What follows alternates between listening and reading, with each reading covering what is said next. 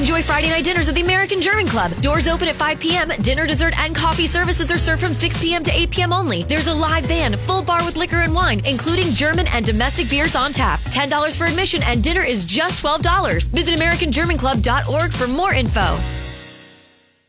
That was a catastrophe, wasn't it?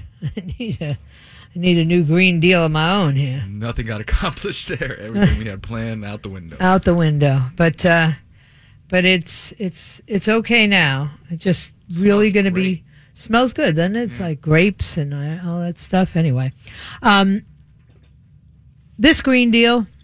Let me tell you something. There is a tendency in America, and, and you saw it clearly, really, um, during the last s- Congress, not this one, because this Congress, uh, all bets are off. These these are these are crazy people in Washington now. I mean, I, I saw a segment. I'm sure many of you saw of uh, some kids, little kids, with their teacher going into Senator Dianne Feinstein's office. Okay, I don't know how old Dianne Feinstein is, but I know she's you know got to be in her 80s, and she's in there like arguing with these little kids about this Green Deal. And the teacher who's with the little kids is getting all up in the senator's face. Now, mind you, Senator Dianne Feinstein is nobody that I have ever had any political agreements with. Read my lips. Never had agreements with. Okay. So she's in there and these kids are telling her, Oh, the world's going to end in 12 years. And the teacher is saying that as well. And, and I'm, I'm, I felt bad in a way for Dianne Feinstein because these are constituents. You can't just kick them out of your office. They came from a, oh, guess where? They came from a school in San Francisco. It might even be the school my grandson Benjamin goes to. Who knows? I'm sure his teachers would show up in Dianne Feinstein's office and tell her that we're all going to die. That's how they that's how they get you to do things that if you were in your right mind you would never do. Is they scare you. We're all going to die. It's only we only have 12 years. It's always an emergency. It's got to happen today. Can't wait. Because God forbid we should sit down and have a reasoned debate about this, right? God forbid we should talk about this in a rational kind of manner. Know, God forbid we should actually look at some of these things that they keep screaming about, like uh, climate change and global warming and, and all of these imminent disasters, how we're going to have more floods and more hurricanes and more tornadoes and more tsunamis. Um, sure we are, like we always do and always have. You know, there are just so many reasons to roll your eyes at this green dream, green bill. But I think what I want you to understand today, if you understand nothing else, that what this plan is proposing is to control every single aspect of your life. It's going to control um, universal health care, food security, whatever that means to them. Food security. I mean, they're, they're, the socialist countries are where they're rooting around in the dumpsters for food, but she's worried about food security. And we should only have healthy foods available to us. And we got to stop eating that uh, hamburgers for breakfast, lunch, and dinner. I'll eat whatever the heck I want to. As long as I can pay for it and as long as it's available in the stores. I don't want the government. You know, Democrats or people who act like Democrats, because I think Bloomberg might have not been a Democrat when he came up with that. You can't have a soda bigger than 12 ounces or whatever the heck it was. No more big gulps. They're going to be banned in New York and and you can't have straws in California. All of these things that they do. And they always have a great reason for doing it. You know, the environment. Oh, the poor little children in the future. I get that. I get that. But you know what? My straw is not going to impinge on your future, little kids, okay? Every one of these things they want to control are, are, things that I'm so pleased that I have choice about. And in doing that, in taking over everything, they are going to bankrupt this country. Because every single American is going to have to pay more for things every single American is going to be put up against the wall and told, if you don't change, if you don't retrofit your house right now, you can't live in it anymore. Well, I know people who can't afford to get new carpeting, all right? And they certainly aren't going to be able to retrofit their houses. As if that were even possible. You know, the total price is really over $93 trillion, and that's a conservative estimate. That's no deal. That's the value of all the Fortune 500 companies combined. You should have innovation. I think it was Senator Barrasso last night was saying on one of the shows that the, the answer to the, the future, both solvency and environmental friendliness, is in innovation. It's not in controlling my behavior. We sh- it, why don't we promote in, in innovation instead of reducing carbon dioxide emissions? Why not new technologies like advanced nuclear power, like carbon capture, like carbon utilization? That's the key. That's the future. That's how you significantly reduce emissions. You can lower your emissions without crashing the economy. But they're not interested in having this conversation. No, no, no, because then they don't have any control. If they have companies that are innovating and coming up with other solutions, well, then they can't tell you what to do, when to do it, and how to do it. We're already leading the world in carbon emissions reduction. We're number one, okay? the the the first year of the Trump administration, emissions were reduced by something like two and a half percent. And you got to know that was not high on his list of priorities, okay? But that's what freedom does. Freedom frees up innovation. Freedom allows companies to put forward ideas that become reasonable you know, when people say to me, well, why, are, if you live in Florida, why don't you have solar panels on your house? It would only make sense. You got so much sun, blah, blah, blah. Well, you know why most of us didn't end up with solar panels on our house? Because they were too darn expensive. They didn't work very well and they were destroyed by the weather. Okay. So now what we need is innovation. We need to figure a more durable and a more affordable solar uh, system for delivering energy. It can be done, but not if the only person you're giving money to is the Solyndras of the world. These corporations that call themselves green and then they're bankrupt before you know it. The, the American Action Forum calculated that green housing, meaning turning your house, retrofitting it to make it very green conscious. I mean, I feel like, uh, I feel like Kermit. It's not easy being green would cost between $1.6 trillion and $4.2 trillion. If you had a jobs guarantee, which is part of the green plan, that's going to cost between six and a half trillion dollars and forty-four and a half trillion dollars. A net zero's emissions transportation system. I don't even like saying it. Okay between one and a half trillion and two and a half trillion dollars, a low carbon electricity grid between five trillion and one and a half billion. So enough high speed rail to make air travel in this country unnecessary would cost about two and a half trillion dollars. Universal health care, this Medicare for all that uh, she keeps hyping, would cost $36 trillion over the 10 years, totaling $250,000 per household in the United States. You know, the figures are conservative that I'm throwing out at you. I, I, I had to tone them down because you would think I was kidding if I told you some of the high end estimates. Researchers assumed obtaining a low carbon electricity grid would require no new construction of transmission assets, when in actuality, such a grid would require a new infrastructure. The Green Deal will be very, very expensive. And guess what? You're paying for it. I know what having to restructure an entire infrastructure looks like. I went to Puerto Rico after the hurricane, where the infrastructure was decimated. They still don't have full power on everywhere in the island. And it's well over a year since that took place. Imagine the island couldn't get it back together in a year. How's this country of 330 million people, maybe 200 million households,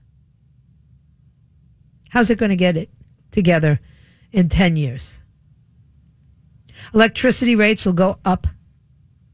The Green New Deal would actually increase your electricity bill up to about $3,000, $3,500 per year. I groan under my $1,200 a year electricity bill. Triple? Triple?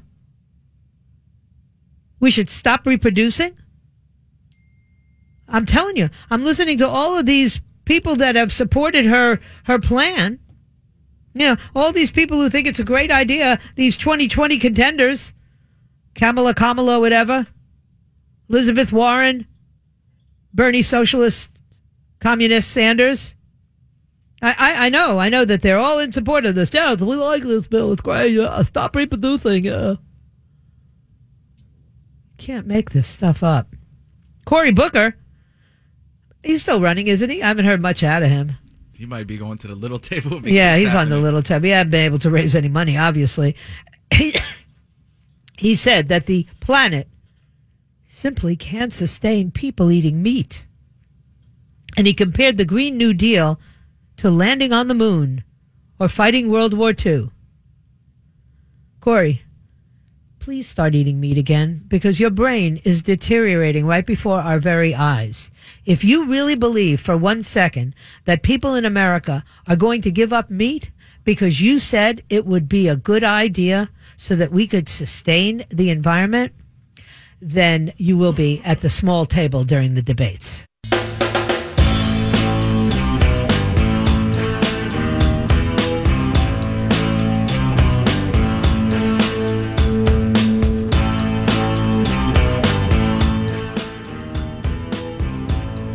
Eat your veggies.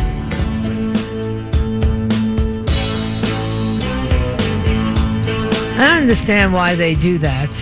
You know, it, it makes you never want to go to their websites again. But of course, I wanted to share this with you Both have been walking the halls of Congress making this pitch to members. What is the pitch when you're telling them what this fund does and how it needs to help people like John Feal to your left?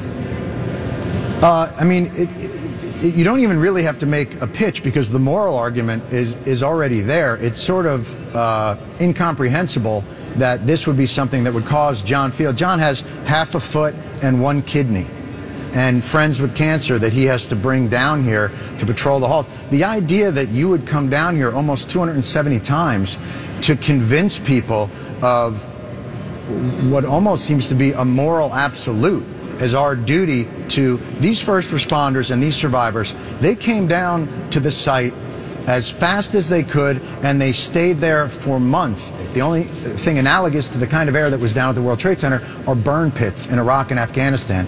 Those towers disintegrated on 9 11, and the first responders breathed in and ate this atomized combination of glass and mercury and asbestos and any kind of toxin that you can imagine and began to get sick almost immediately. And certain cancers have different latency periods, and certain exposures in terms of lung disease have different latency periods. But the idea that 18 years later, they're still tugging on the hemline of the government to get this bill through and to get it funded properly and to make it permanent is truly beyond comprehension, even for a dysfunctional body. Yeah. And what uh, Jon Stewart also went on to say was that the president has done everything he could. It's Congress. It's Congress that has failed to live up to its obligation to those first responders. And uh, I hope guys like Jon Stewart, who are, you know, dyed in the wool liberals, realize that it is Congress that he needs to hold accountable for everything. And it is Congress that is, uh, you know, deciding that it wants to run with a program really, of, uh, you know, literally just stealing away the freedoms of Americans and calling it in your best interest. Where have I heard that before? Every single dictator who's ever come down the pike, every tyrant, every communist leader, uh, has said the same thing. We're doing this for your good. Trust us. You can follow us. We wouldn't do anything to hurt you. It's Congress. Congress is a mess. And we need to do something about that. And I'm talking about both sides of the aisle. So anyway, uh, you know, forget that Green New Deal. I've already explained to you it is a raw deal for the American. It is a deal that steals yet more of our freedoms away. And I have a little bit of, of real good advice for my friends in the traditional forms of media, whether that's newspaper, television, or radio. And this would be my advice to you. If you don't think that we have a free press in this country, if you don't think that you have enough freedom, go down and interview Nicolas Maduro, would you? Enjoy Friday night dinners at the American German Club. Doors open at 5 p.m. every Friday night of the year. Dinner, dessert, and coffee services are optional, served from 6 p.m. to 8 p.m. only. There's a live band from 7 to 11 playing ballroom, standards, party music, and German traditional. Full bar with liquor and wine, including German and domestic beers on tap. $10 for admission and dinner is just $12. Visit AmericanGermanClub.org for more information.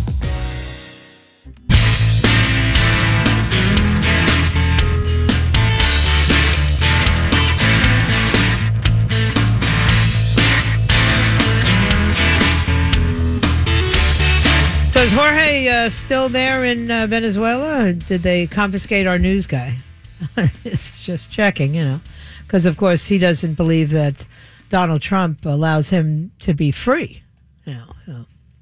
oh well.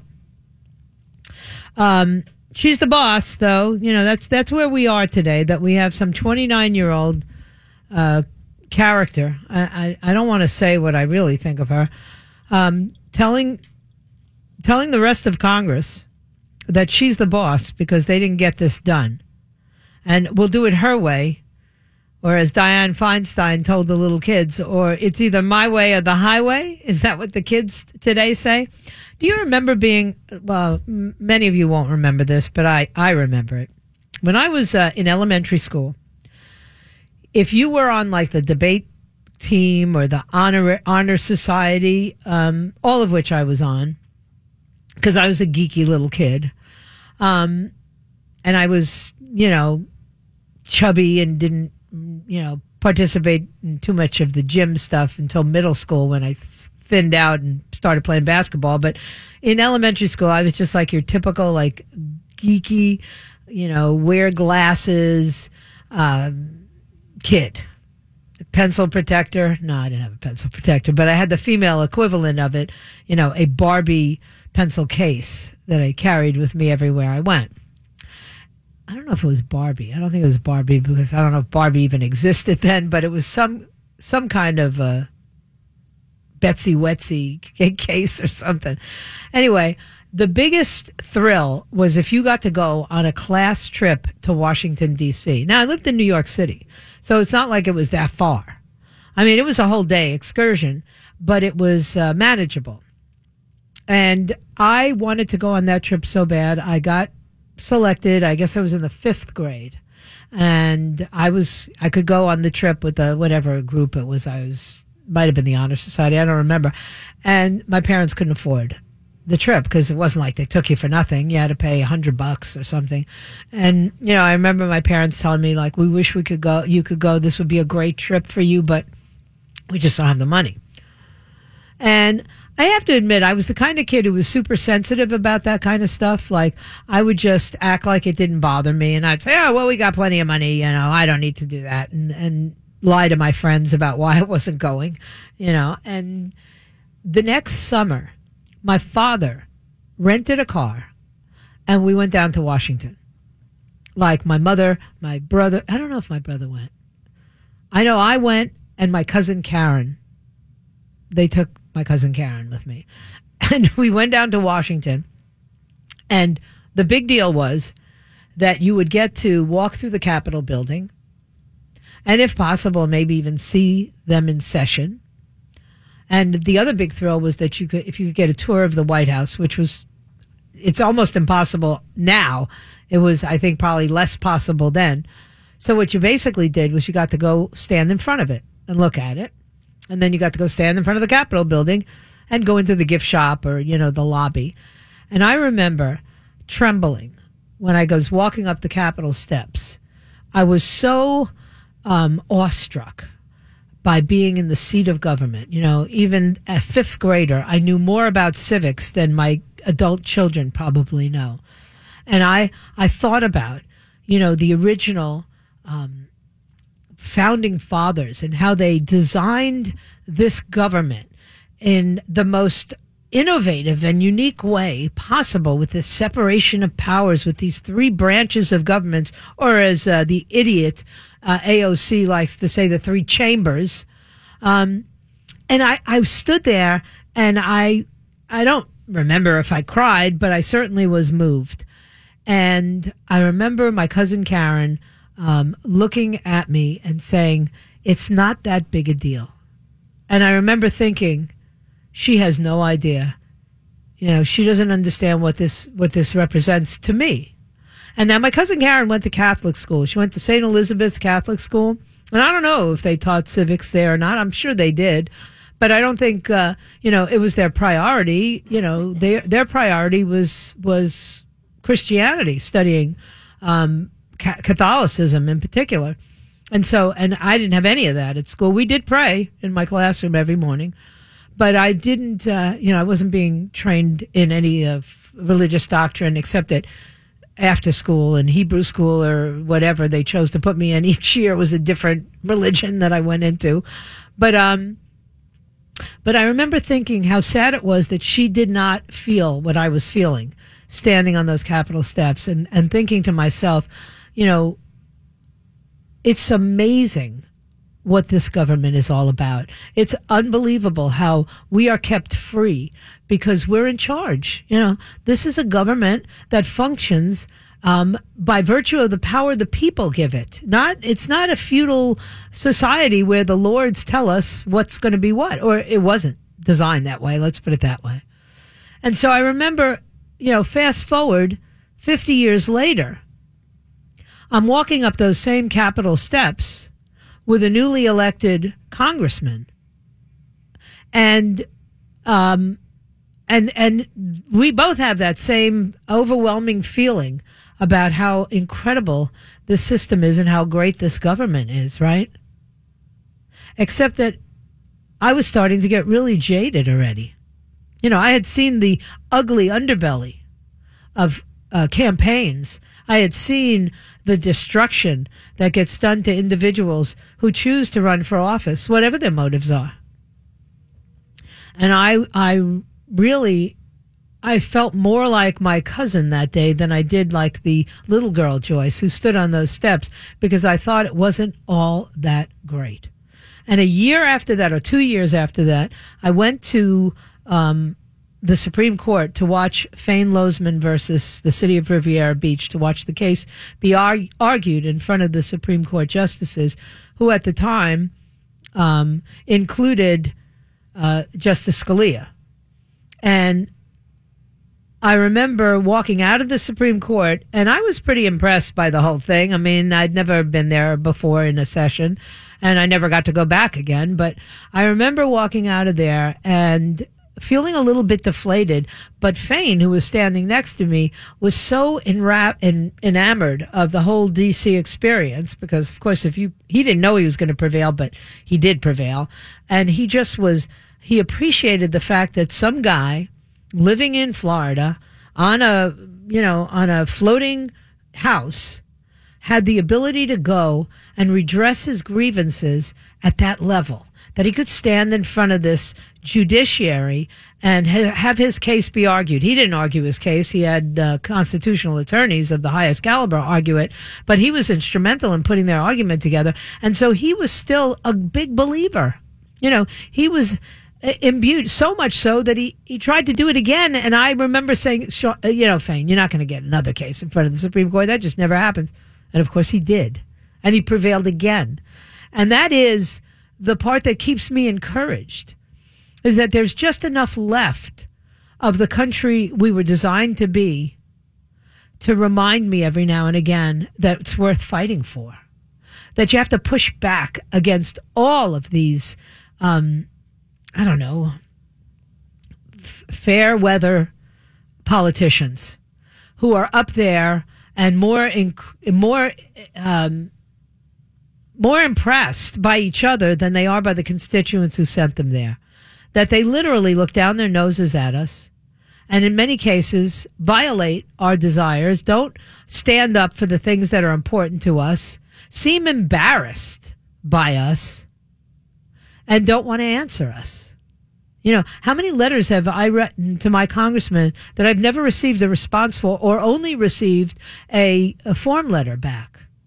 You know, my vote or my not voting is what determines who gets to go to Congress. And I've been on the losing end of that stick for a long time. You know, I have not been able to vote for a congressman that represented me in a long time. I live in a district that is notoriously um, Democrat, and the only way to get uh, Congressman Deutch out of there is to find some version of, uh, you know, an AOC on the right. And I don't have to roll my eyes in view for you to know that I'm rolling my eyes right now. And that's why, look, um, I haven't given up. I know some days it sounds like I'm so frustrated that I'm giving up. I have not given up. But I think you better get ready to fight a real fight. That if you want to preserve what's left of this nation, you're going to have to understand what's in those documents, all the, the what the Constitution really says, what all these statutes and all these legis- all these things that have been legislated subsequently to it, what they really mean, what they stand for. You're going to have to be willing to put up a fight. Otherwise, they're just going to steal it away from you one piece at a time. This Green New Deal is the, is, in my opinion, the greatest theft ever attempted to be perpetrated on the American people. My only, uh, you know, the only thing that keeps me sane about it is that it doesn't have a snowball's chance in hell of ever being realized. And for the, uh, you know, the uh, esteemed on the left, AOC, let me tell you something, AOC, you are not the boss.